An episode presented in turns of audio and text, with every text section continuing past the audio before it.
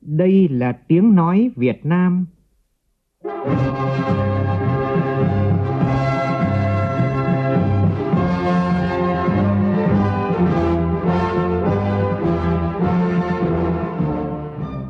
là tiếng nói Việt Nam, phát thanh từ Hà Nội, thủ đô nước Cộng hòa xã hội chủ nghĩa Việt Nam.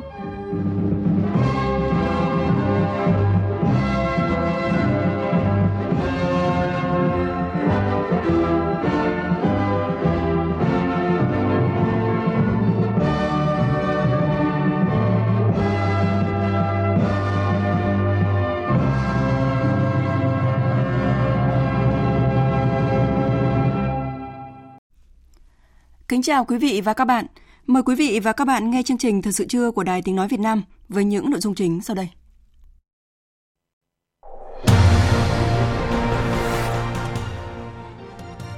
Thủ tướng Nguyễn Xuân Phúc dự hội nghị quân chính toàn quân năm nay. Chủ tịch Quốc hội Nguyễn Thị Kim Ngân tiếp Chủ tịch Hội đồng Nhà nước gặp gỡ bà con kiều bào tại Cộng hòa Tatarstan, Liên bang Nga. Sau 9 tháng tích cực triển khai, Cổng Dịch vụ Công Quốc gia sẽ chính thức khai trương vào chiều nay, giúp các thủ tục hành chính được đơn giản hơn, đồng thời tiết kiệm về thời gian cũng như chi phí của người dân và doanh nghiệp.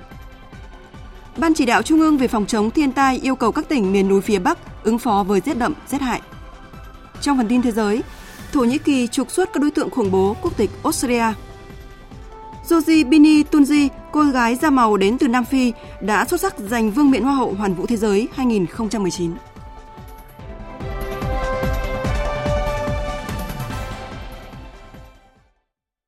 Bây giờ là nội dung chi tiết. Thưa quý vị và các bạn, vào sáng nay tại Hà Nội, Quân ủy Trung ương, Bộ Quốc phòng tổ chức hội nghị quân chính toàn quân năm nay. Thủ tướng Chính phủ Nguyễn Xuân Phúc tới dự và phát biểu chỉ đạo hội nghị. Đại tướng Ngô Xuân Lịch, Phó Bí thư Quân ủy Trung ương, Bộ trưởng Bộ Quốc phòng chủ trì hội nghị. Cùng dự hội nghị còn có trưởng Ban tuyên giáo Trung ương Võ Văn Thường, trưởng Ban dân vận Trung ương Trương Thị Mai, tránh văn phòng Trung ương Đảng Nguyễn Văn Nên, trưởng Ban Nội chính Trung ương Phan Đình Trạc, cùng lãnh đạo các ban, bộ ngành trung ương, lãnh đạo Bộ Quốc phòng, Tổng cục Chính trị, Bộ Tổng tham mưu và đại diện các cơ quan đơn vị trong toàn quân. Tin của phóng viên Nguyên Nhung. Báo cáo tại hội nghị cho thấy năm 2019, tình hình thế giới khu vực diễn biến phức tạp, đặt ra nhiều khó khăn thách thức. Song Quân ủy Trung ương, Bộ Quốc phòng, cấp ủy chỉ huy và đội ngũ cán bộ các cấp, nhất là cán bộ chủ trì đã đoàn kết, chủ động bám sát thực tiễn, đề cao trách nhiệm, lãnh đạo chỉ đạo toàn quân nỗ lực phấn đấu, hoàn thành toàn diện các nhiệm vụ. Nhiều nhiệm vụ hoàn thành tốt, một số nhiệm vụ hoàn thành xuất sắc, tạo bước chuyển biến mạnh mẽ trên các mặt công tác Nổi bật là đã chủ động tham mưu với Đảng, Nhà nước, xử lý kịp thời, nhạy bén, hiệu quả các tình huống về quân sự quốc phòng, không để bị động bất ngờ, nhất là tình huống trên Biển Đông. Đổi mới nâng cao chất lượng các cuộc diễn tập, đáp ứng điều kiện tác chiến mới. Tham mưu đề xuất với Bộ Chính trị, Thủ tướng Chính phủ tháo gỡ vướng mắc, tồn động trong quản lý, sử dụng đất quốc phòng vào hoạt động kinh tế. Phát huy tốt vai trò nòng cốt trong phòng chống khắc phục hậu quả thiên tai, tìm kiếm, cứu hộ, cứu nạn, xử lý ô nhiễm môi trường – giúp nhân dân xóa đói, giảm nghèo, xây dựng nông thôn mới. Đối ngoại quốc phòng có chiều sâu, hiệu quả thiết thực.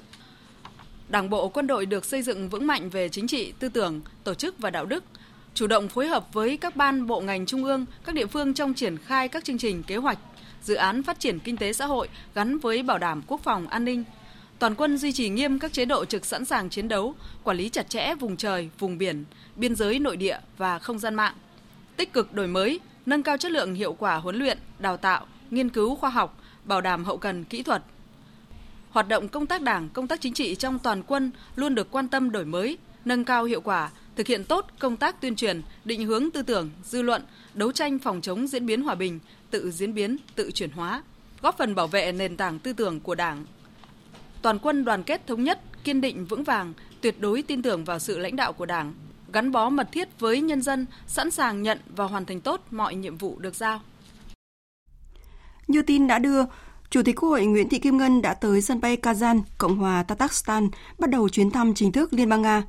Ngay trong chiều qua theo giờ địa phương, Chủ tịch Quốc hội Nguyễn Thị Kim Ngân đã có cuộc gặp Chủ tịch Hội đồng Nhà nước, tức Quốc hội Tatarstan, ngài Mukha Messin và thăm cơ quan xúc tiến đầu tư của Tatarstan. Tin của phóng viên Lê Tuyết.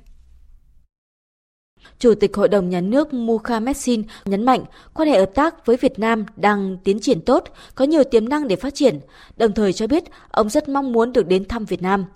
Phát biểu tại cuộc gặp, Chủ tịch Quốc hội cho rằng Việt Nam luôn coi trọng quan hệ đối tác chiến lược toàn diện với Liên bang Nga. Đây là một trong những ưu tiên hàng đầu trong chính sách đối ngoại của Việt Nam.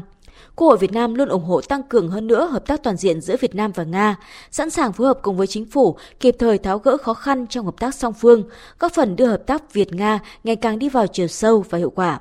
Quốc hội và chính phủ Việt Nam cam kết tạo môi trường đầu tư kinh doanh thuận lợi để các doanh nghiệp Nga, trong đó có các doanh nghiệp của Tatarstan và Kazan kinh doanh làm ăn tại Việt Nam. Chủ tịch Quốc hội mong muốn Chủ tịch Hội đồng Nhà nước thúc đẩy, khuyến khích các doanh nghiệp Tatarstan và Kazan tăng cường quan hệ hợp tác với Việt Nam. Hiện cộng đồng người Việt tại thành phố Kazan có gần 1.000 người sinh sống và làm ăn ổn định theo quy định của pháp luật hòa nhập sở tại. Chủ tịch Quốc hội cảm ơn và mong Chủ tịch Hội đồng Nhà nước, lãnh đạo Hội đồng Nhà nước Tatarstan, lãnh đạo thành phố Kazan tiếp tục quan tâm tạo điều kiện để cộng đồng người Việt ở sở tại phát huy vai trò làm cầu nối, đóng góp cho việc tăng cường quan hệ hợp tác giữa hai nước Việt Nam và Nga nói chung và Tatarstan, Kazan với các địa phương của Việt Nam nói riêng.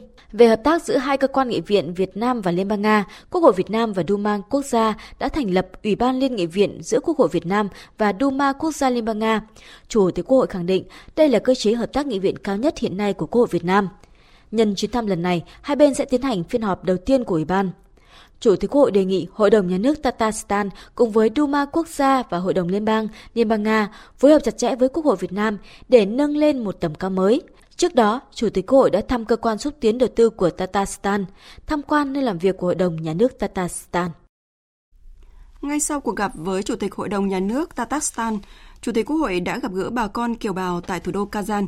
Phát biểu tại đây, Chủ tịch Quốc hội mong muốn bà con kiều Việt, bà con kiều bào tiếp tục là cầu nối quan trọng cho tình hữu nghị giữa Liên bang Nga và nhân dân Việt Nam. Phóng viên Lê Tuyết tiếp tục thông tin.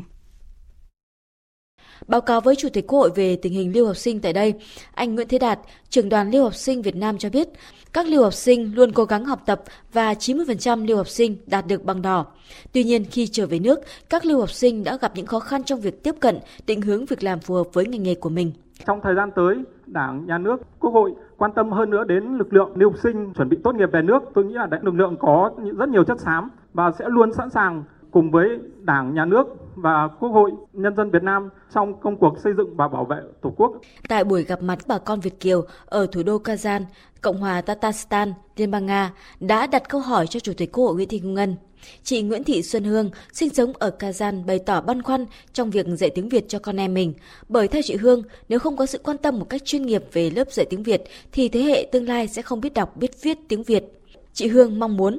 Chúng tôi rất mong muốn Đảng và Chính phủ, Quốc hội, Đại sứ quán quan tâm và giúp đỡ tạo điều kiện, chẳng hạn như cử giáo viên từ Việt Nam sang có trình độ, có giáo trình và có nhiều những tổ chức văn hóa, văn nghệ, tổ chức những trò chơi dân gian để cho các cháu biết thêm nhiều về những cái tập tục của Việt Nam mình để cho các cháu duy trì và phát triển. Tôi thấy rằng à, cái việc dạy tiếng Việt cho trẻ em, cộng đồng người Việt là một điều rất cần thiết bởi vì quốc hồn quốc túy của chúng ta tiếng việt mà không biết thì không biết văn hóa việt, đúng như chị ờ, xuân hương nói. Do đó thì tôi đề nghị là đại sứ quán việt nam và ngay bản thân chúng tôi khi đi về nước cũng sẽ ờ, đề nghị các cơ quan ở trong nước có chức năng. Quốc hội rất là ủng hộ cho cái việc này, hỗ trợ cho cộng đồng người việt nam dạy tiếng việt cho các thế hệ trẻ em của người việt nam. Ở những cái nước mà có định cư đông người việt, chúng tôi ờ, có thể là sẽ đề nghị bộ giáo dục đào tạo cũng phải có một cái đề án để giúp cho những cái cộng đồng người việt nam ở ngoài được đưa tiếng việt, văn hóa việt đến với con em. Ghi nhận và đánh giá cao những tâm tư tình cảm nguyện vọng của lưu học sinh Việt Nam tại Cộng hòa Tatarstan, Chủ tịch Quốc hội Nguyễn Thị Kim Ngân khẳng định chủ trương của Đảng, Nhà nước bao giờ cũng mở rộng cánh cửa tiếp nhận tầng lớp trí thức được đào tạo bài bản theo đúng quy định của luật công chức viên chức. Cơ hội vẫn chờ các lưu học sinh ở phía trước để khẳng định mình và hòa nhập vào cuộc sống phục vụ cho đất nước. Chủ tịch Quốc hội mong bà con Việt Kiều tiếp tục là cầu nối quan trọng cho tình hữu nghị giữa Liên bang Nga và nhân dân Việt Nam. Mỗi một người dân đều thể hiện một hình ảnh đất nước con người Việt Nam, để qua đó những người dân ở Kazan, Tatarstan hay Liên bang Nga thấy được hình ảnh người Việt Nam rất tốt đẹp. Thông báo cho bà con về tình hình Biển Đông, Chủ tịch Quốc hội khẳng định Đảng và Nhà nước thực hiện nhất quán chủ trương kiên quyết kiên trì bảo vệ biển đảo của Tổ quốc. Vừa qua, nhóm tàu khảo sát HD8 của Trung Quốc đã có các hoạt động xâm phạm vùng đặc quyền kinh tế và thềm lục địa của Việt Nam. Bằng các giải pháp thực địa, ngoại giao, chúng ta đã kiên quyết đấu tranh trên cơ sở luật pháp quốc tế, trong đó có Công ước Liên Hợp Quốc về luật biển năm 1982 và đã nhận được sự ủng hộ của cộng đồng quốc tế.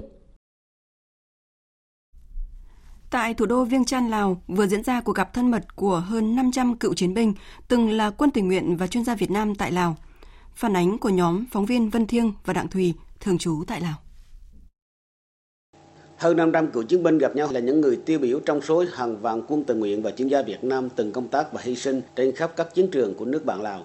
Được trở lại chiến trường xưa, được gặp lại những người bạn chiến đấu cũ, dâng những nắng hương thơm lên nghĩa trang để tưởng nhớ những đồng đội đã nằm lại chiến trường – Đại úy Nguyễn Trọng Tạo, 72 tuổi, quê ở Thanh Hóa, từng công tác tại Trung đoàn 665, tham gia xây dựng các công trình quân sự phục vụ cuộc kháng chiến của nhân dân Lào tại hai tỉnh Hủa Phăn và Xiên Khoáng bày tỏ. Được quay lại chiến trường đi tìm đồng đội và được thắp hương tri ân các anh hùng, các đồng chí đã hy sinh vì nhiệm vụ quốc tế cao cả thì một cảm xúc không thể nói hết được. Đất nước Lào đến giờ thì phải nói là đổi mới rất nhanh, cuộc sống đã được phát triển. Đấy là một điều đáng phấn khởi, cũng có sự đóng góp rất nhiều của anh em quân tình nguyện Việt Nam cũng như là chuyên gia giúp bạn Lào. Phát biểu tại buổi gặp mặt, Thượng tướng Thông Lo Silivong, chủ nhiệm Tổng cục Chính trị, Thứ trưởng Bộ Quốc phòng Lào đã bày tỏ lòng biết ơn những đóng góp và hy sinh to lớn của hàng vạn quân tình nguyện chuyên gia Việt Nam đối với Lào. Sự giúp đỡ vô tư trong sáng ấy là nguồn lực to lớn giúp cách mạng Lào từng bước xây dựng lực lượng, tổ chức kháng chiến chống thực dân đế quốc thành công, xây dựng đất nước Lào độc lập, thống nhất và ngày càng vững mạnh. Đó là minh chứng sinh động cho tình đoàn kết hữu nghị, mối quan hệ liên minh chiến đấu của hai dân tộc, hai quân đội Việt Nam, Lào. Trong những ngày lưu lại trên nước bạn Lào, các cựu quân tình nguyện và chuyên gia Việt Nam còn tham gia các hoạt động như dân hương viếng nghĩa trang quốc gia Lào, khu di tích chiến thắng Bản Cơn ở tỉnh Viên Chăn, tặng quà cho các cựu chiến binh tiêu biểu, phối hợp với ban điều phối Phật giáo Việt Nam tại Lào tổ chức lễ cầu siêu tưởng niệm các anh hùng liệt sĩ quân tình nguyện và chuyên gia Việt Nam đã hy sinh tại Lào. Vừa qua, chính quyền tỉnh Kampong Chhnam, Campuchia thực hiện kế hoạch di rời dân cư khỏi khu vực biển Hồ, trong đó có những người gốc Việt. Xung quanh chuyện di rời này đã xuất hiện nhiều thông tin trái chiều, trong đó có ý kiến cho rằng những người Việt Nam bị chính quyền di rời khỏi khu vực biển Hồ mua đất của Campuchia vừa qua là đe dọa an ninh và chủ quyền của Campuchia. Tuy nhiên, đại diện lãnh đạo khu vực này đã bác bỏ những ý kiến này. Phóng viên thường trú tại Campuchia thông tin. Bình luận về vấn đề này với phóng viên Đài tiếng nói Việt Nam tại Campuchia, ông San Suvanarut, Phó tỉnh trưởng kiêm Chủ tịch Ủy ban di rời nhà nổi trên biển Hồ lên đất liền tỉnh Kampong Chinang khẳng định, đây là những thông tin bịa đặt nhằm gây bất ổn tại Campuchia cũng như gây phương hại đến mối quan hệ hữu nghị tốt đẹp giữa nhân dân hai nước Campuchia và Việt Nam. Ông San Sovanarut khẳng định. Bạn em xin bạch diện là thà cả bóng bạc thì đẹp tật nhiều ní. Tôi xin khẳng định là chính quyền tỉnh Campuchia có chủ trương di rời tất cả bà con đang sinh sống trên biển hồ lên bờ. Không chỉ có người Việt Nam mà cả người Campuchia và người Trăm đều phải di rời lên bờ. Mục đích chính của việc di rời là cải tạo cảnh quan môi trường trên biển hồ và xây dựng cuộc sống ổn định hơn cho bà con. Hiện nay, chính quyền tỉnh đã quy hoạch một khu đất để bà con di rời lên bờ, ổn định cuộc sống. Tôi khẳng định khu đất này là của người người Campuchia, không phải của người Việt Nam. Theo chính quyền tỉnh Kampong Chnang, trên khu vực biển Hồ có khoảng trên 4.000 hộ gia đình là người Campuchia, người Chăm và người gốc Việt sinh sống. Trong đó, tổng số người Campuchia và người Chăm nhiều hơn số người gốc Việt. Việc di rời các hộ gia đình này đã được Campuchia tính toán từ lâu. Trong đó, chính quyền nước này cũng có những cuộc tiếp xúc làm việc với phía Việt Nam để tăng cường phối hợp giải quyết về mặt hành chính và giấy tờ cho người gốc Việt. Trở lại với các thông tin thời sự trong nước đáng chú ý. Sau 9 tháng tích cực triển khai, mọi nhiệm vụ chuẩn bị cho xây dựng và đưa Cổng Dịch vụ Công Quốc gia vào vận hành tại địa chỉ dịch vụ công.gov.vn đã được hoàn tất, sẵn sàng cho lễ khai trương diễn ra vào chiều nay. Đây là dấu ấn quan trọng cho mục tiêu chính phủ lấy người dân, doanh nghiệp làm trung tâm phục vụ. Phóng viên Văn Hiếu thông tin. Với 6 cấu phần chính, Cổng Dịch vụ Công Quốc gia cung cấp 7 chức năng chính như chức năng đăng nhập một lần, sử dụng một tài khoản của Cổng Dịch vụ Công Quốc gia để đăng nhập Cổng Dịch vụ Công của Bộ, của địa phương, tra cứu về thông tin thủ tục hành chính, dịch vụ công của tất cả các ngành, lĩnh vực, các địa phương trên toàn quốc, theo dõi chi tiết toàn bộ quá trình giải quyết thủ tục hành chính, dịch vụ công và hỗ trợ thực hiện thủ tục hành chính, dịch vụ công theo hướng cá nhân hóa thông tin người dùng, cung cấp các tiện ích liên quan đến việc thực hiện dịch vụ công. Bộ trưởng Chủ nhiệm Văn phòng Chính phủ Mai Tiến Dũng cho biết. Ờ, chúng ta biết ý, là triển khai chính phủ điện tử chúng ta đã triển khai từ năm 2000. Như vậy chúng ta cũng đạt được rất nhiều những cái thành tựu trong vấn đề quá trình triển khai. Tuy nhiên ý, thì với yêu cầu bây giờ nó cao hơn trong cái công cuộc cách mạng công nghiệp 4.0 thì yêu cầu đòi hỏi rất mạnh mẽ. Đó là chúng ta phải triển khai rất thực sự là đi vào thực chất hiệu quả. Đó là chúng ta cần một cái hệ thống thể chế rất rõ ràng. Đó là phải có khung kiến trúc chính phủ điện tử phiên bản 2.0 để chúng ta thay vì cái phiên chính phủ cũ là 1.0. Dự kiến sau khi khai trương, Cổng Dịch vụ Công Quốc gia sẽ cung cấp các dịch vụ công bao gồm 5 dịch vụ công thực hiện tại 63 tỉnh thành phố là đổi giấy phép lái xe, thông báo hoạt động khuyến mại cấp lại thẻ bảo hiểm y tế do mất, hỏng, dịch vụ cấp điện hạ áp phục vụ người dân, hộ gia đình, dịch vụ cấp điện trung áp phục vụ doanh nghiệp và tích hợp tiện ích thanh toán tiền điện.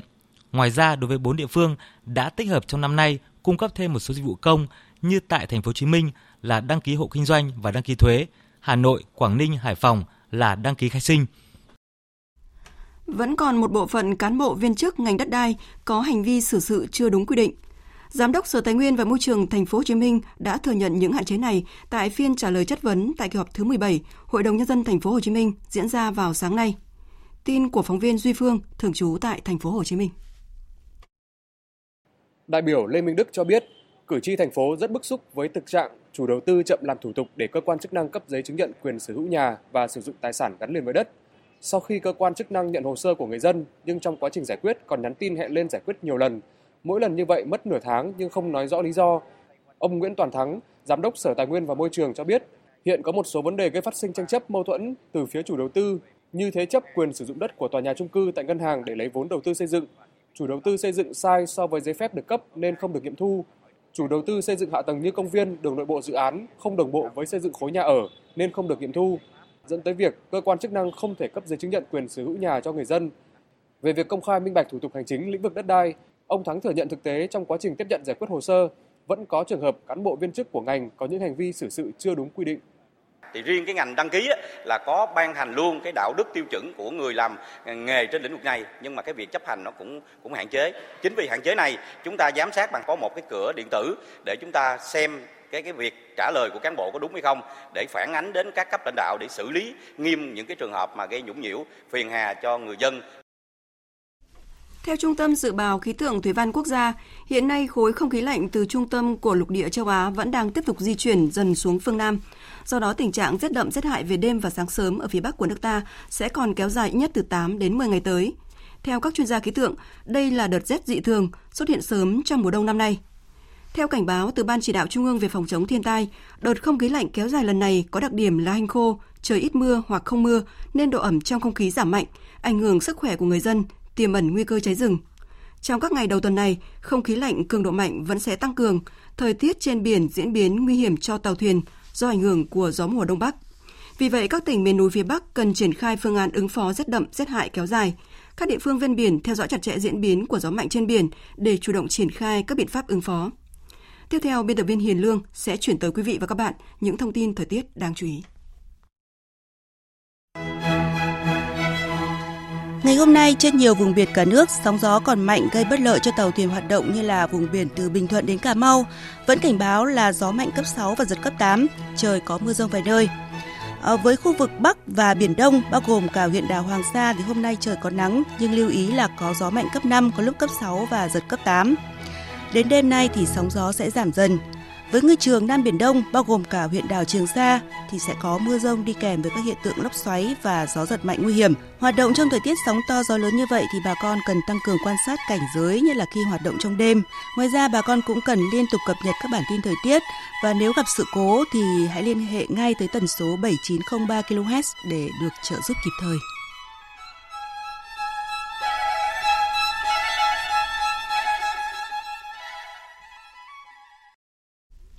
Chuyển sang một số thông tin quốc tế đáng chú ý. Lãnh đạo các nước Nga và Ukraine sẽ gặp nhau tại Paris trong ngày hôm nay dưới sự bảo trợ của Pháp và Đức để bàn về việc khởi động lại tiến trình hòa bình ở miền đông Ukraine. Phóng viên Quang Dũng, thường trú Đài tiếng nói Việt Nam tại Pháp đưa tin.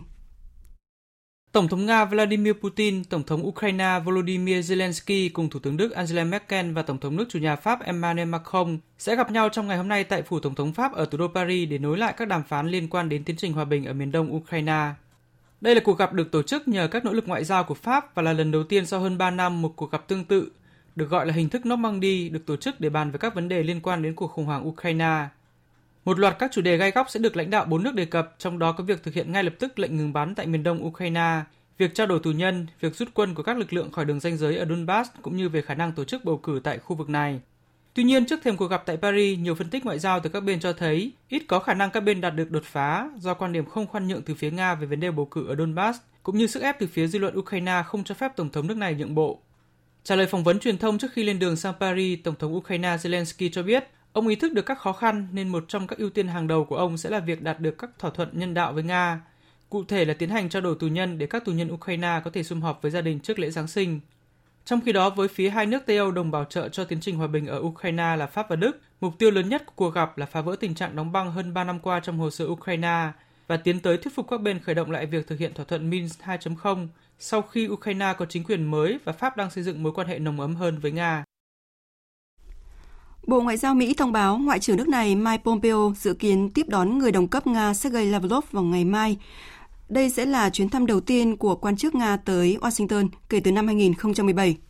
Trong tuyên bố ngắn đưa ra hôm nay, Bộ Ngoại giao Mỹ cho biết Ngoại trưởng hai nước sẽ thảo luận về nhiều vấn đề song phương và khu vực, trong đó tình hình tại các nước Syria và Ukraine nhiều khả năng sẽ là những vấn đề hàng đầu trong chương trình nghị sự.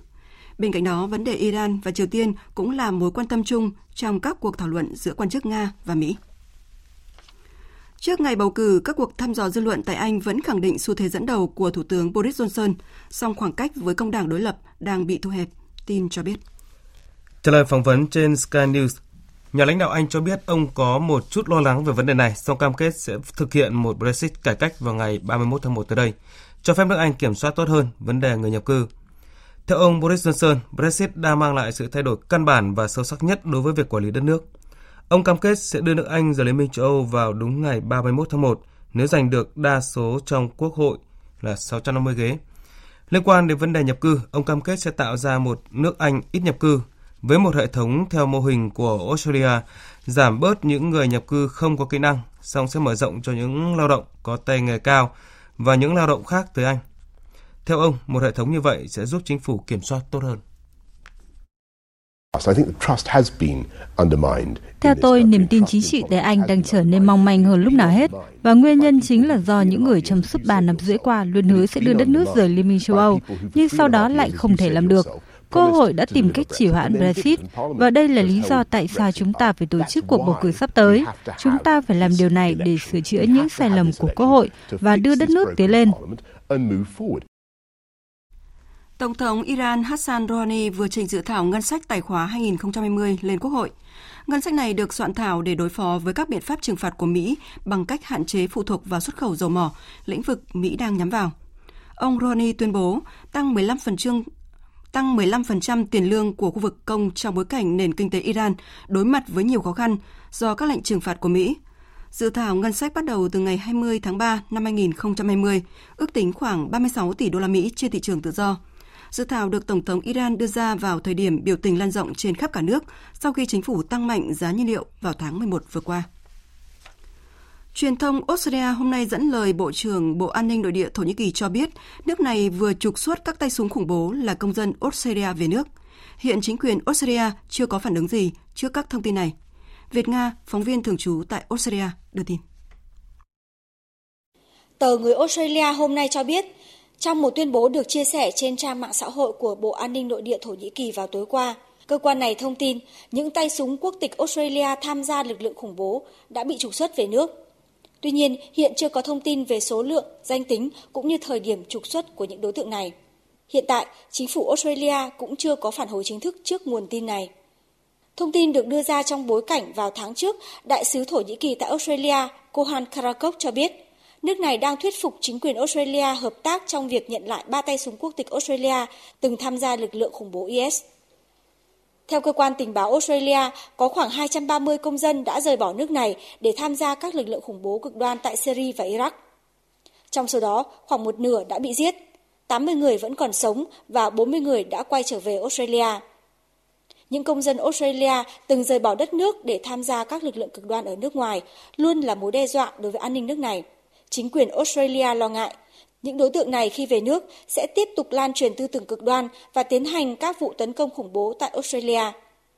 Chính vì vậy, năm 2015, chính quyền Australia đã thông qua điều luật trong đó quy định sẽ tước quốc tịch Australia đối với những công dân có hai quốc tịch tham gia các lực lượng khủng bố. Bộ Nội vụ Australia cho biết, cho đến nay, nước này đã tước quyền công dân của 12 người dựa theo quy định này. Vượt qua gần 90 cô gái đến từ khắp các quốc gia và vùng lãnh thổ trên toàn thế giới, người đẹp đến từ Nam Phi, Josie Bini Tunji đã giành được chiếc vương miện cao quý Hoa hậu Hoàn vũ 2019. Đại diện đến từ Việt Nam Hoàng Thùy dừng chân ở top 20. Biên tập viên Phạm Hà thông tin.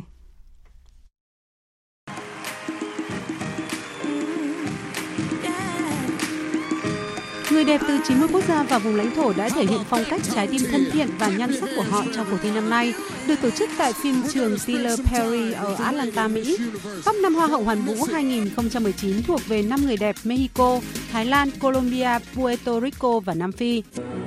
The new Miss Universe với sự xuất sắc cả về nhan sắc và hoàn thành hoàn hảo các cuộc thi, người đẹp đến từ Nam Phi đã giành ngôi vương Hoa hậu Hoàn vũ 2019. Tojibini Tunji cao 1m75, sở hữu gương mặt đẹp gây ấn tượng với người đối diện với làn da đen bóng và thân hình săn chắc. Cô có bằng cử nhân chuyên ngành quan hệ công chứng của Đại học Công nghệ. Các chuyên gia sắc đẹp từng đánh giá với học thức tốt và vẻ đẹp nóng bỏng, Josibini Tunji hoàn toàn phù hợp với các tiêu chí của cuộc thi Hoa hậu. Cô đã được khán phòng liên tục vỗ tay tán thưởng trong phần thi ứng xử. Hoa hậu Nam Phi cũng chia sẻ đầy tự tin trong phát biểu cuối cùng trước thời điểm trao giải. Tôi lớn lên trong một thế giới mà những người phụ nữ giống như tôi, có màu da giống như tôi, có mái tóc giống như tôi, những người không bao giờ được công nhận là xinh đẹp. Đây chính là khoảnh khắc quan điểm đó cần chấm dứt. Tôi muốn những trẻ em, thế hệ sau hãy nhìn vào tôi, nhìn vào gương mặt của tôi. Hoa hậu Puerto Rico Madison Anderson đạt danh hiệu Á hậu 1 và người đẹp Mexico Sofia Aragon trở thành Á hậu 2 của Miss Universe năm nay. Hoàng Thùy đại diện cho Việt Nam tham dự Hoa hậu Hoàn vũ 2019 năm nay đã lọt vào top 20 chung cuộc.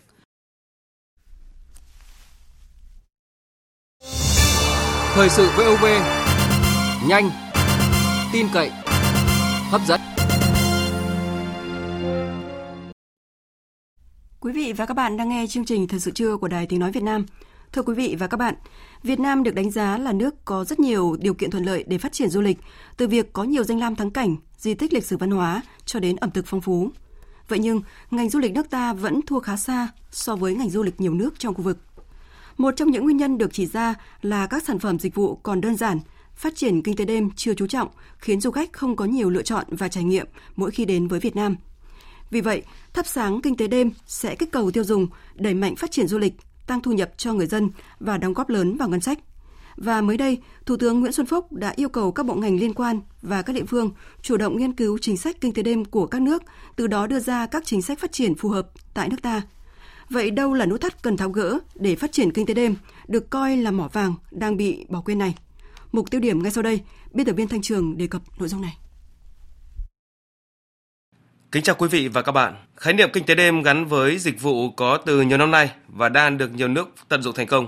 Ví dụ như ở Anh, ngành công nghiệp về đêm đóng góp 6% GDP với quy mô sấp xỉ 66 tỷ bảng, tạo việc làm cho hơn 1 triệu 250 nghìn người.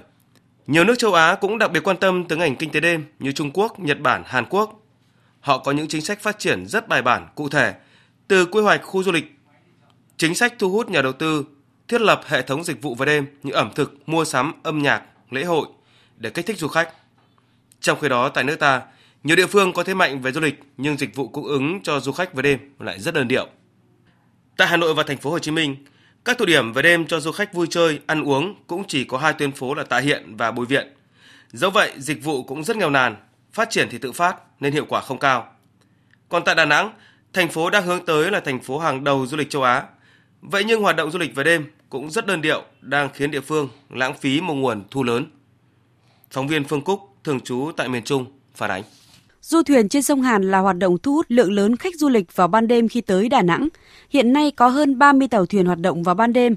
Tuy nhiên, phạm vi hoạt động tàu thuyền du lịch trên sông Hàn cũng chỉ bó gọn từ khu vực cầu Trần Thị Lý đến cầu Thuận Phước. Thời gian hoạt động đến 22 giờ là kết thúc. Ông Nguyễn Quốc Duy, quản lý tàu rồng sông Hàn, thành phố Đà Nẵng cho biết, điều này gây bất tiện đối với những du khách thích trải nghiệm Đà Nẵng về đêm. Có nhiều cái sản phẩm hỗ trợ trong lúc khách du ngoại và cái thứ hai là phải đảm bảo cái dịch vụ chất lượng ví dụ như tour tuyến đúng giờ giấc bán đúng giá cả Ngoài dịch vụ trải nghiệm trên du thuyền về ban đêm, Đà Nẵng còn có một loạt các sản phẩm như khu phố du lịch An Thượng, phố ẩm thực đêm, phố chuyên kinh doanh dịch vụ bar, vân vân, phục vụ du khách. Thế nhưng những điểm du lịch này quy mô nhỏ lẻ chưa đáp ứng nhu cầu giải trí của du khách khi thời gian đóng cửa khá sớm, dịch vụ về đêm quá đơn điệu, khó níu chân du khách ở lại dài ngày. Tiến sĩ Trương Sĩ Quý, trưởng khoa du lịch, trường Đại học Kinh tế Đại học Đà Nẵng cho biết. Chúng ta còn tương đối dè dặt trong việc xác định các hệ thống các dịch vụ thỏa mãn đúng với nhu cầu của khách. Các chuyên gia du lịch cho biết, sở dĩ vấn đề phát triển kinh tế đêm còn gặp nhiều khó khăn là bởi nhiều vướng mắc về chính sách. Phó giáo sư tiến sĩ Phạm Trung Lương, chuyên gia du lịch nêu quan điểm.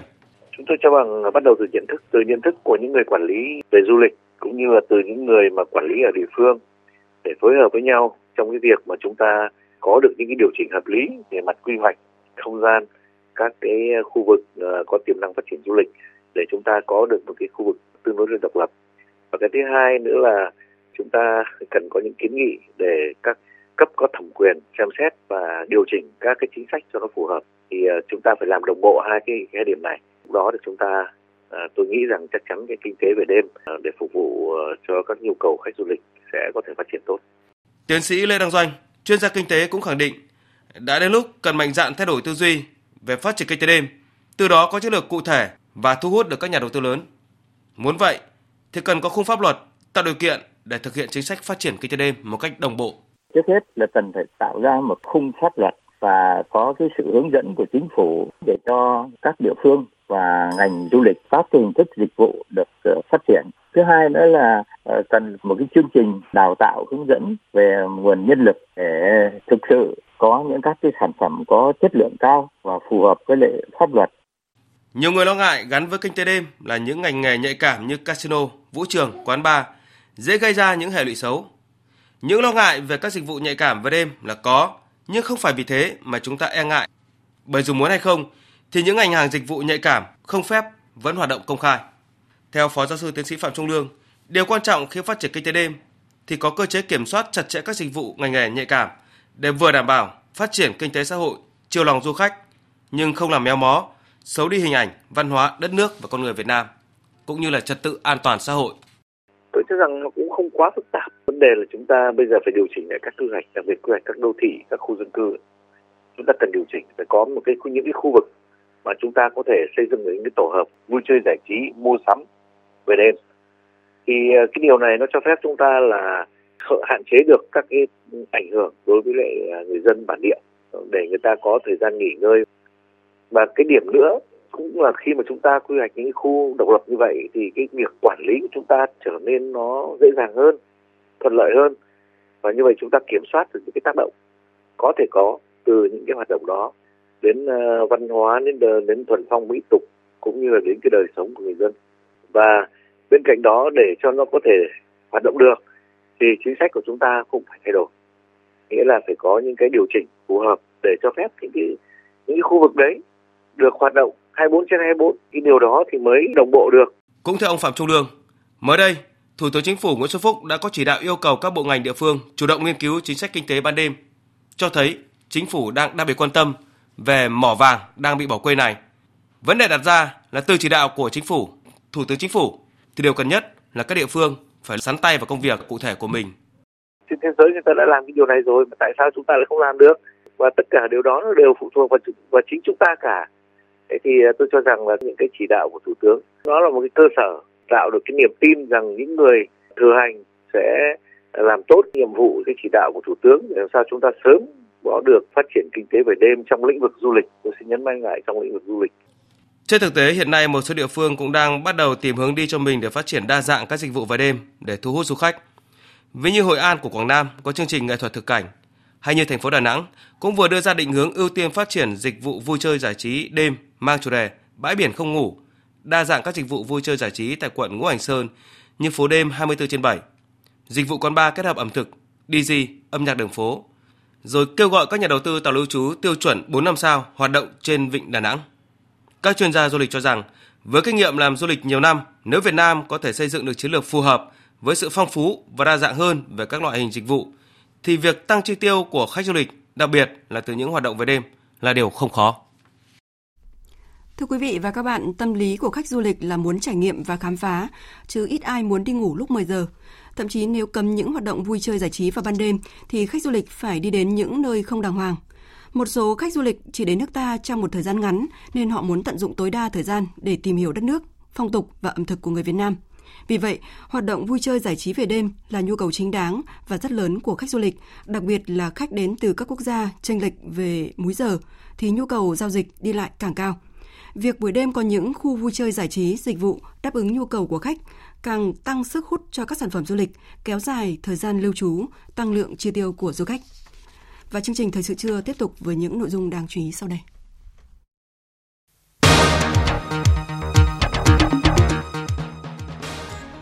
Nay có tới 90 điểm quan trắc ô nhiễm không khí tại các tỉnh phía Bắc ở ngưỡng đỏ là mức có hại cho sức khỏe.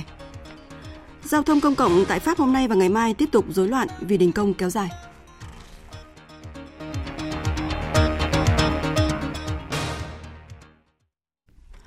Quốc hội vừa ban hành nghị quyết số 97 thí điểm tổ chức mô hình chính quyền đô thị tại thành phố Hà Nội, cụ thể như sau. Theo nghị quyết, mô hình chính quyền đô thị tại thành phố Hà Nội được tổ chức như sau. Chính quyền địa phương ở thành phố Hà Nội, huyện, quận, thị xã, xã, thị trấn là cấp chính quyền địa phương, gồm có Hội đồng Nhân dân và Ủy ban Nhân dân. Ở cấp phường thuộc quận, thị xã tại thành phố Hà Nội là Ủy ban Nhân dân phường.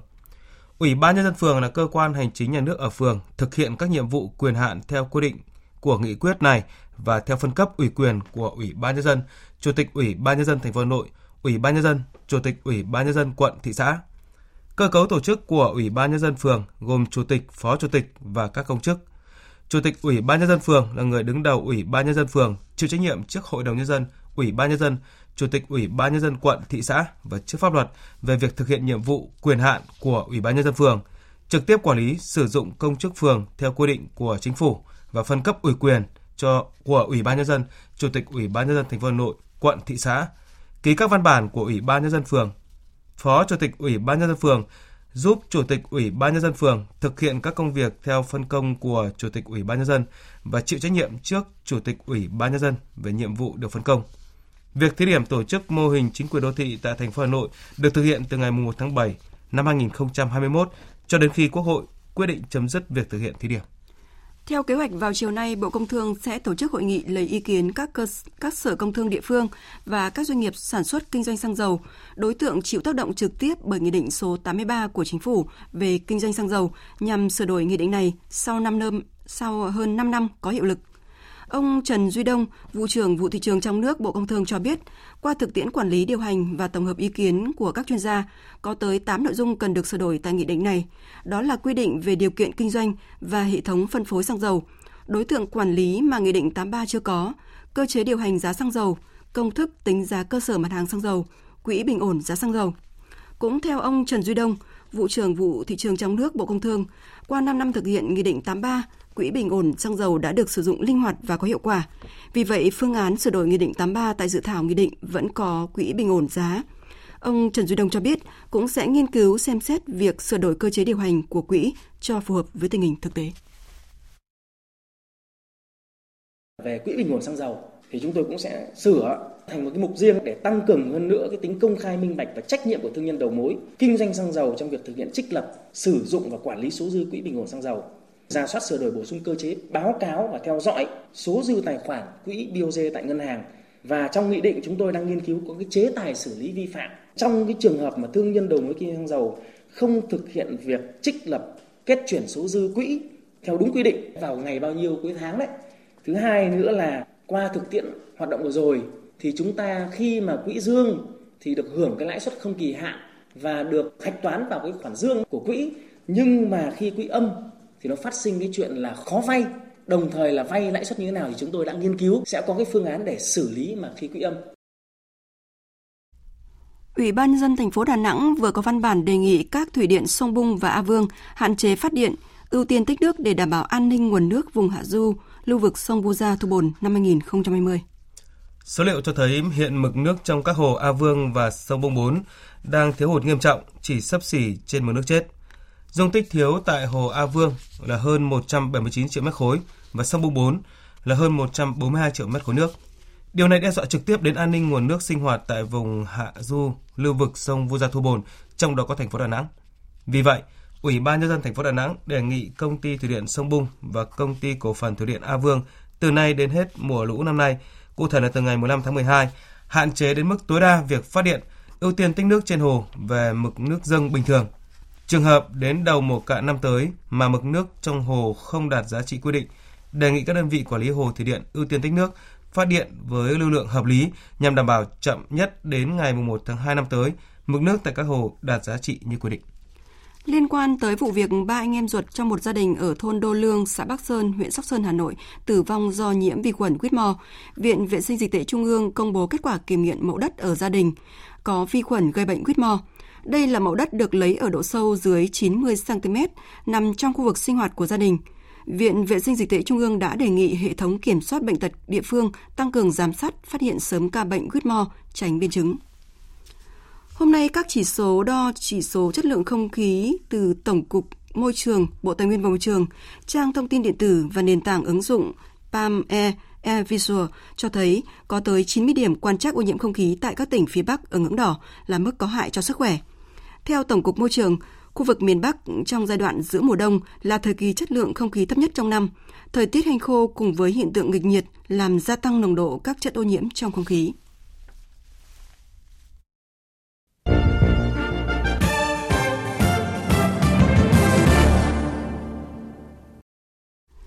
Chương trình tiếp tục với một số thông tin quốc tế. Đàm phán hạt nhân bế tắc Triều Tiên đã liên tiếp chuyển tới Mỹ những thông điệp cảnh báo cứng rắn trong nhiều tháng qua. Mới nhất, nước này đã thử nghiệm thành công vụ thử rất quan trọng tại bãi phóng Sohe, đồng thời tuyên bố đàm phán phiên nhân hóa Triều Tiên đã không còn nằm trên bàn đàm phán với Mỹ. Đáp lại, phía Mỹ cảnh báo Triều Tiên đang có nguy cơ mất mọi thứ nếu nối lại các hành vi thù địch. Hiện cánh cửa đàm phán hạt nhân Mỹ-Triều đang ngày càng thu hẹp. Tổng thống Liban Michel Aoun thông báo lùi thời điểm tổ chức các cuộc tham vấn tại Quốc hội nhằm chọn một thủ tướng mới sang ngày 16 tháng 12 tới. Quyết định này được đưa ra sau khi các lãnh đạo Hồi giáo dòng Sunni ủng hộ cựu Thủ tướng Saad Hariri trở lại cương vị này. Thông báo của Văn phòng Tổng thống cho biết các cuộc tham vấn được hoãn lại so với dự kiến ngày 9 tháng 12, theo yêu cầu của nhóm nghị sĩ lớn nhất để tiến hành thảo luận thêm – trong khi đó, ứng cử viên chính thức cho chức Thủ tướng Liban, doanh nhân Samir Khatib thông báo rút khỏi đề cử, một lần nữa đẩy quốc gia Trung Đông này lún sâu hơn vào khủng hoảng. Cuộc tổng đình công của các lực lượng công đoàn nhằm chống lại cải cách hưu trí của chính phủ Pháp khiến sinh hoạt của người dân Pháp những ngày qua đảo lộn khi giao thông công cộng tại các thành phố lớn gần như tê liệt. Phóng viên Quang Dũng, thường trú Đài tiếng nói Việt Nam tại Pháp đưa tin. Sau thành công của cuộc tổng đình công đầu tiên vào ngày 5 tháng 12 khi huy động được gần 1 triệu người Pháp xuống đường, các lực lượng công đoàn Pháp đã kêu gọi người lao động tiếp tục đình công trong cả cuối tuần qua cho đến đầu tuần này, trước khi chính phủ Pháp chính thức đưa ra kế hoạch cải cách chi tiết vào ngày 11 tháng 12. Sự kiện tâm điểm sẽ diễn ra vào ngày thứ ba mùng 10 tháng 12 khi cuộc tổng đình công và xuống đường lần thứ hai sẽ được tổ chức nhằm gây sức ép tối đa lên chính phủ Pháp. Trong các ngày qua, hoạt động biểu tình và đình công đang tác động nghiêm trọng và làm đảo lộn đời sống của nhiều người dân Pháp, đặc biệt tại thủ đô Paris. Hơn 90% số phương tiện giao thông công cộng như tàu điện ngầm, tàu liên vùng cũng như xe buýt ngừng hoạt động, khiến người dân hầu như không thể đến nơi làm việc. Trong ngày 7 tháng 12, tắc đường quanh thủ đô Paris đã lên tới con số kỷ lục là hơn 600 km. Tình hình giao thông được dự đoán sẽ đặc biệt nghiêm trọng trong ngày hôm nay mùng 9 tháng 12 khi người dân trở lại làm việc. Lãnh đạo công ty đường sắt quốc gia Pháp cũng như công ty giao thông công cộng Paris kêu gọi người dân không nên đến các ga tàu vì 90 đến 95% số tàu sẽ bị hủy. Nhằm xoa dịu sự phẫn nộ của dân chúng, Thủ tướng Pháp Edouard Philippe kêu gọi người dân Pháp nên đợi đến khi chương trình cải cách chi tiết được công bố và tránh xa vào các tin tức giả mạo. Je présenterai ensuite mercredi prochain à 12 h Trưa thứ tư này, tôi sẽ công bố toàn thể chương trình cải cách của chính phủ trước Hội đồng Kinh tế, Xã hội và Môi trường, là nơi tiến hành đối thoại và trung gian hòa giải. Khi đó, cuộc tranh luận sẽ được tập trung quanh những đề xuất rõ ràng, mà trong đó chúng tôi đã ghi nhận những đề xuất của các công đoàn, vì một hệ thống hưu trí đảm bảo sự công bằng và đoàn kết cho người dân Pháp. la solidarité de leur système de retraite. Theo kế hoạch, trước khi công bố chương trình chi tiết, trong chiều nay mùng 9 tháng 12, đặc phái viên phụ trách cải cách hưu trí của chính phủ Pháp Jean-Paul Delevoye sẽ tiếp đại diện các công đoàn và hiệp hội để công bố các kết luận sau nhiều tháng tiến hành tham vấn tất cả các bên. Đây được xem là lần thỏa hiệp cuối cùng giữa chính phủ Pháp và lực lượng biểu tình trước khi chương trình cải cách cụ thể được công bố. Nhằm chuẩn bị cho cuộc gặp chiều nay, Tổng thống Pháp Emmanuel Macron đã triệu tập một cuộc gặp với Thủ tướng Pháp cùng nhiều bộ trưởng và lãnh đạo các đảng phái liên minh trong tối Chủ nhật mùng 8 tháng 12 nhằm thông qua lần cuối những vấn đề mà chính phủ Pháp có thể thỏa hiệp, cũng như các nguyên tắc được xem là không thể nhân nhượng. Sama hôm nay công bố hơn 100 trường hợp nhiễm mới bệnh sởi trong bối cảnh đại dịch sởi tiếp tục hoành hành tại nước này đã khiến 70 người tử vong, trong đó phần lớn là trẻ nhỏ. Còn tại New Zealand, khoảng 20 người đã bị thương trên đảo Trắng khi một ngọn núi lửa bắt đầu phun trào vào hôm nay. Giới chức địa phương cho biết, đợt phun trào bắt đầu khoảng 14 giờ 30 giờ địa phương, tạo nên một cột khói màu trắng khổng lồ trên bầu trời và đẩy nhiều cho bụi vào không khí. Vụ phun trào khiến cơ quan quản lý khẩn cấp quốc gia New Zealand phải ngay lập tức đưa ra cảnh báo nguy hiểm tại khu vực và cho bụi có thể ảnh hưởng đến một số khu vực lân cận. Khoảng 20 người bị thương trong đó có nhiều người trong tình trạng nguy kịch. Công tác cứu hộ cũng đã được gấp rút tiến hành. Núi lửa trên đảo Trắng là một trong những núi lửa hoạt động mạnh nhất của New Zealand. Vừa rồi là một số thông tin thời sự quốc tế. Chương trình Thật sự chưa tiếp tục với trang tin đầu tư tài chính và trang nhật ký SEA Games 30. Trang tin đầu tư tài chính. Thưa quý vị và các bạn, phiên sáng nay giá vàng thế giới giao dịch ở ngưỡng 1.460 đô la Mỹ một ounce, tương đương 40 triệu 880 000 đồng một lượng. Giá vàng biến động nhẹ, trong nước, giá vàng dòng thăng long của công ty vàng bạc Bảo Tín Minh Châu giao dịch mua vào ở mức 41 triệu 210 000 đồng một lượng và bán ra ở mức 41 triệu 660 000 đồng một lượng, giảm 20 000 đồng một lượng ở chiều mua vào và cả chiều bán ra so với chốt phiên trước đó.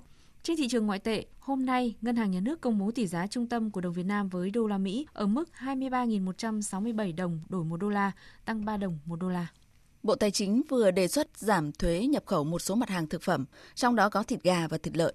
Cụ thể, mặt hàng thịt gà được đề xuất giảm thuế nhập khẩu từ 20% xuống còn 18%, trong khi đó thuế nhập khẩu một số mặt hàng thịt lợn giảm từ 25% xuống còn 22%. Như vậy, người tiêu dùng sẽ được hưởng lợi từ việc giảm thuế do giá sản phẩm giảm. Bộ Tài chính cho biết, việc điều chỉnh thuế suất không ảnh hưởng đến thu ngân sách nhà nước. Tuy nhiên, việc giảm thuế dẫn đến lượng nhập khẩu tăng, qua đó có thể tăng thu ngân sách nhà nước. Theo Ngân hàng Nhà nước, hiện các tổ chức tín dụng Việt Nam tiếp tục rút tỷ lệ vốn ngắn hạn cho vay chung và dài hạn xuống mức sâu so với ngưỡng cho phép hiện nay là 40%. Cụ thể, trong 9 tháng qua, tỷ lệ vốn ngắn hạn cho vay chung dài hạn toàn hệ thống ở mức 27,34%, nằm rất sâu dưới ngưỡng quy định hiện nay, thậm chí còn thấp hơn mức 30% mà Ngân hàng Nhà nước lập lộ trình siết lại trong 2 năm tới. Đầu tư tài chính biến cơ hội thành hiện thực đầu tư tài chính biến cơ hội thành hiện thực. Thưa quý vị và các bạn, bước vào phiên giao dịch sáng đầu tuần, sự khởi sắc của phần lớn các cổ phiếu blue chip tiếp tục giúp thị trường chứng khoán duy trì đà tăng nhẹ. Tuy nhiên, tâm lý thận trọng tiếp tục khiến giao dịch ảm đạm. Thị trường thiếu động lực để bật cao và VN Index chỉ lình xình trên mốc 965 điểm. Kết thúc phiên giao dịch sáng nay, VN Index đạt 967,35 điểm, HNX Index đạt 102,46 điểm. Thưa quý vị và các bạn, sau đợt điều chỉnh giảm điểm khá sâu và dần tích lũy trong phiên giao dịch cuối tuần qua, các chuyên gia và nhà đầu tư băn khoăn liệu có quá sớm để đón đầu sóng lợi nhuận cuối năm và đâu là nhóm cổ phiếu nên đầu tư trong thời điểm này. Phóng viên Đài Tiếng Nói Việt Nam có cuộc trao đổi với chuyên gia chứng khoán Lê Ngọc Nam, Phó trưởng phòng phân tích tư vấn đầu tư, công ty chứng khoán Tân Việt về nội dung này. Thưa ông, tâm lý nghi ngờ dòng tiền tham gia khá yếu và thị trường thiếu động lực để bước tiếp với sự trợ lực của nhóm cổ phiếu Blue Chip thì đã chặn đà giảm của chỉ số VN Index ở những phiên cuối tuần. Vậy theo ông thì cái xu hướng này liệu còn tiếp diễn trong tuần mới này không ạ? Chúng ta thấy rằng là so với hai tuần trước đây có vẻ như là thị trường đã có cái sự ổn định nhất định và có vẻ như là đang giao dịch ở cái vùng hỗ trợ tốt hơn. Và nếu mà so sánh với 6 tháng trước thì chúng ta thấy về mặt điểm số thì thị trường đang có cái ngưỡng hỗ trợ tương đối là tốt ở mức này. Vâng, trên thị trường tiền tệ thì xu hướng giảm lãi suất đang trở nên rõ nét hơn khi lãi suất huy động các kỳ hạn một tháng đến dưới 6 tháng của hầu hết các ngân hàng thương mại ở mức là 5,5% một năm. Vậy theo ông cái điều này thì sẽ tác động đến thị trường chứng khoán cũng như các cổ phiếu ngân hàng như thế nào? Chúng ta thấy trong tháng 11 với cái sự quyết tâm của chính phủ, có một số các cái cơ sở GDP và tăng trưởng tương đối là tốt, cộng với lạm phát cũng giữ ở mức khá là thấp. Thì tôi thấy rằng là cái việc giảm lãi suất này cũng sẽ có cái tác động một phần nào đó đến các ngân hàng của chúng ta Tuy nhiên đây mới chỉ là cái việc áp dụng chủ yếu đối với những cái khoản tiền gửi từ 1 đến 6 tháng và việc áp dụng đồng loạt cũng sẽ không ảnh hưởng nhiều lắm đến các cái ngân hàng. Ngoài ra thì có một số lưu ý nhỏ đối với các ngân hàng nhỏ là vì nếu như lãi suất tiền gửi từ 1 đến 6 tháng giảm xuống thì đồng nghĩa với việc họ có thể sẽ tăng một phần nào đó lượng tiền gửi của các cái kỳ hạn dài hơn hoặc là cần phải có các công cụ khác để đảm bảo hơn về mặt là thanh khoản. Tuy nhiên thì tôi nghĩ rằng là hệ thống thanh khoản hiện tại của hệ thống ngân hàng đang tương đối là tốt cho nên cái việc ảnh hưởng đến trước mắt là không nhiều và có lẽ là đối với giá cổ phiếu thì tôi nghĩ rằng là cũng chưa có cái tác động lớn lắm đối với các ngân hàng hàng đầu của chúng ta. Thưa ông, nửa tháng 12 trở đi sẽ là cái thời gian mà các doanh nghiệp công bố kết quả kinh doanh và hoạt động chốt chỉ số giá trị tài sản thuần của các quỹ đầu tư. Vậy theo ông, ở thời điểm này thì liệu có thể đón đầu sóng lợi nhuận cuối năm hay không ạ? Tôi thấy rằng là có vẻ như là ngành ờ, bất động sản vẫn sẽ có những cái kết quả kinh doanh tốt ờ, theo đà của các cái quý trước ví dụ như các cái mã hàng đầu như là Vinhome hay là những mã có vốn hóa trung bình và trung bình cho đến lớn sẽ có cái kết quả tốt hơn. Thì chúng ta thấy đây đang là cái thời điểm cũng rất là khó khăn đối với một số các doanh nghiệp bất động sản bên ngoài. Tuy vậy thì quý 4 thông thường là cái quý mà các cái doanh nghiệp bất động sản lớn sẽ tập trung hạch toán các lợi nhuận trong năm cho các dự án hoàn thành. Nên tôi nghĩ rằng là có thể để doanh nghiệp đó sẽ có cái kết quả kinh doanh tốt. Vâng, xin cảm ơn ông. Nhật ký SEA Games 30 Nhật ký SEA Games 30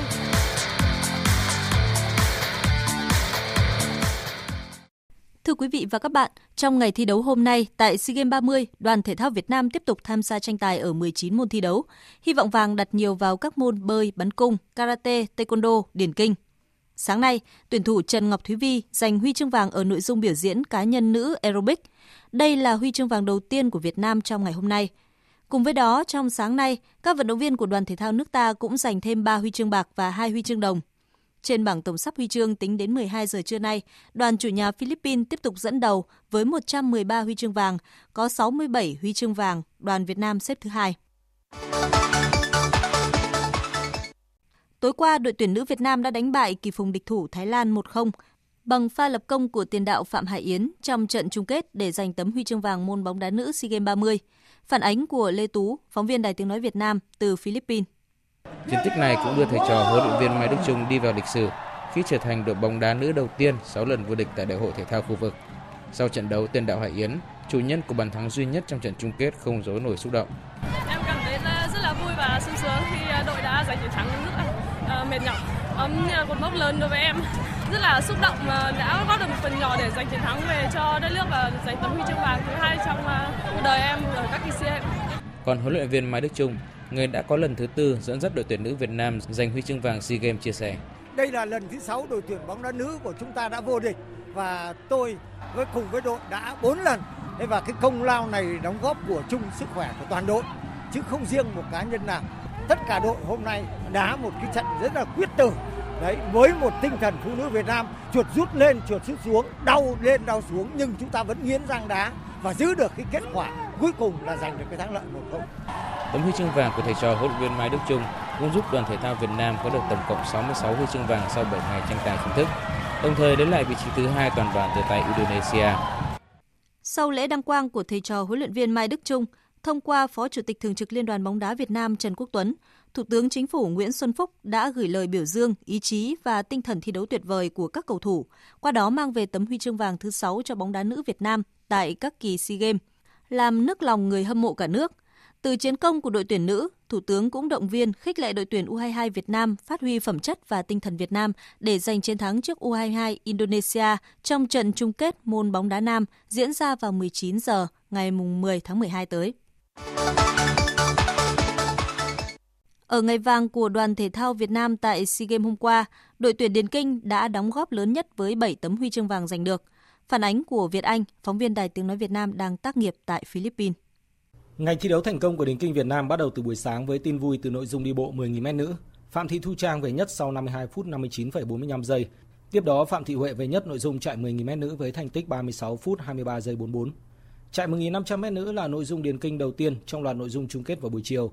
Và tại đây Nguyễn Thị Oanh khẳng định vị thế thống trị khi đoạt huy chương vàng với kết quả 4 phút 17 giây 31. Nguyễn Thị Oanh cho biết.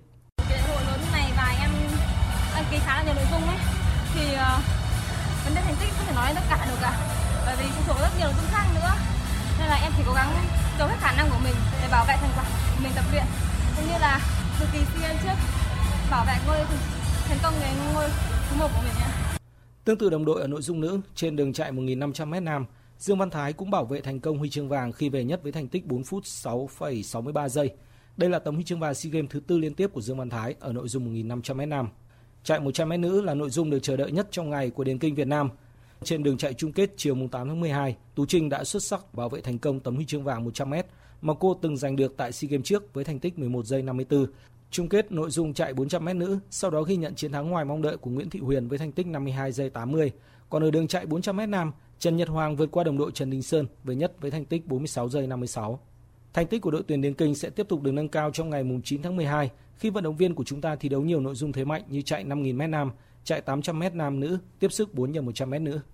Trong khi đó, dù không giành thành tích tương bừng như đội tuyển Điền Kinh, nhưng đội tuyển bơi Việt Nam tại SEA Games 30 tiếp tục đặt dấu ấn khi Trần Hưng Nguyên gây bất ngờ giành huy chương vàng ở cự ly 400m hỗn hợp nam vào tối mùng 8 tháng 12. Chiến thắng này giúp Hưng Nguyên có hai chiếc huy chương vàng ngay trong lần dự SEA Games đầu tiên, sau chiến thắng ở cự ly 200m hỗn hợp nam.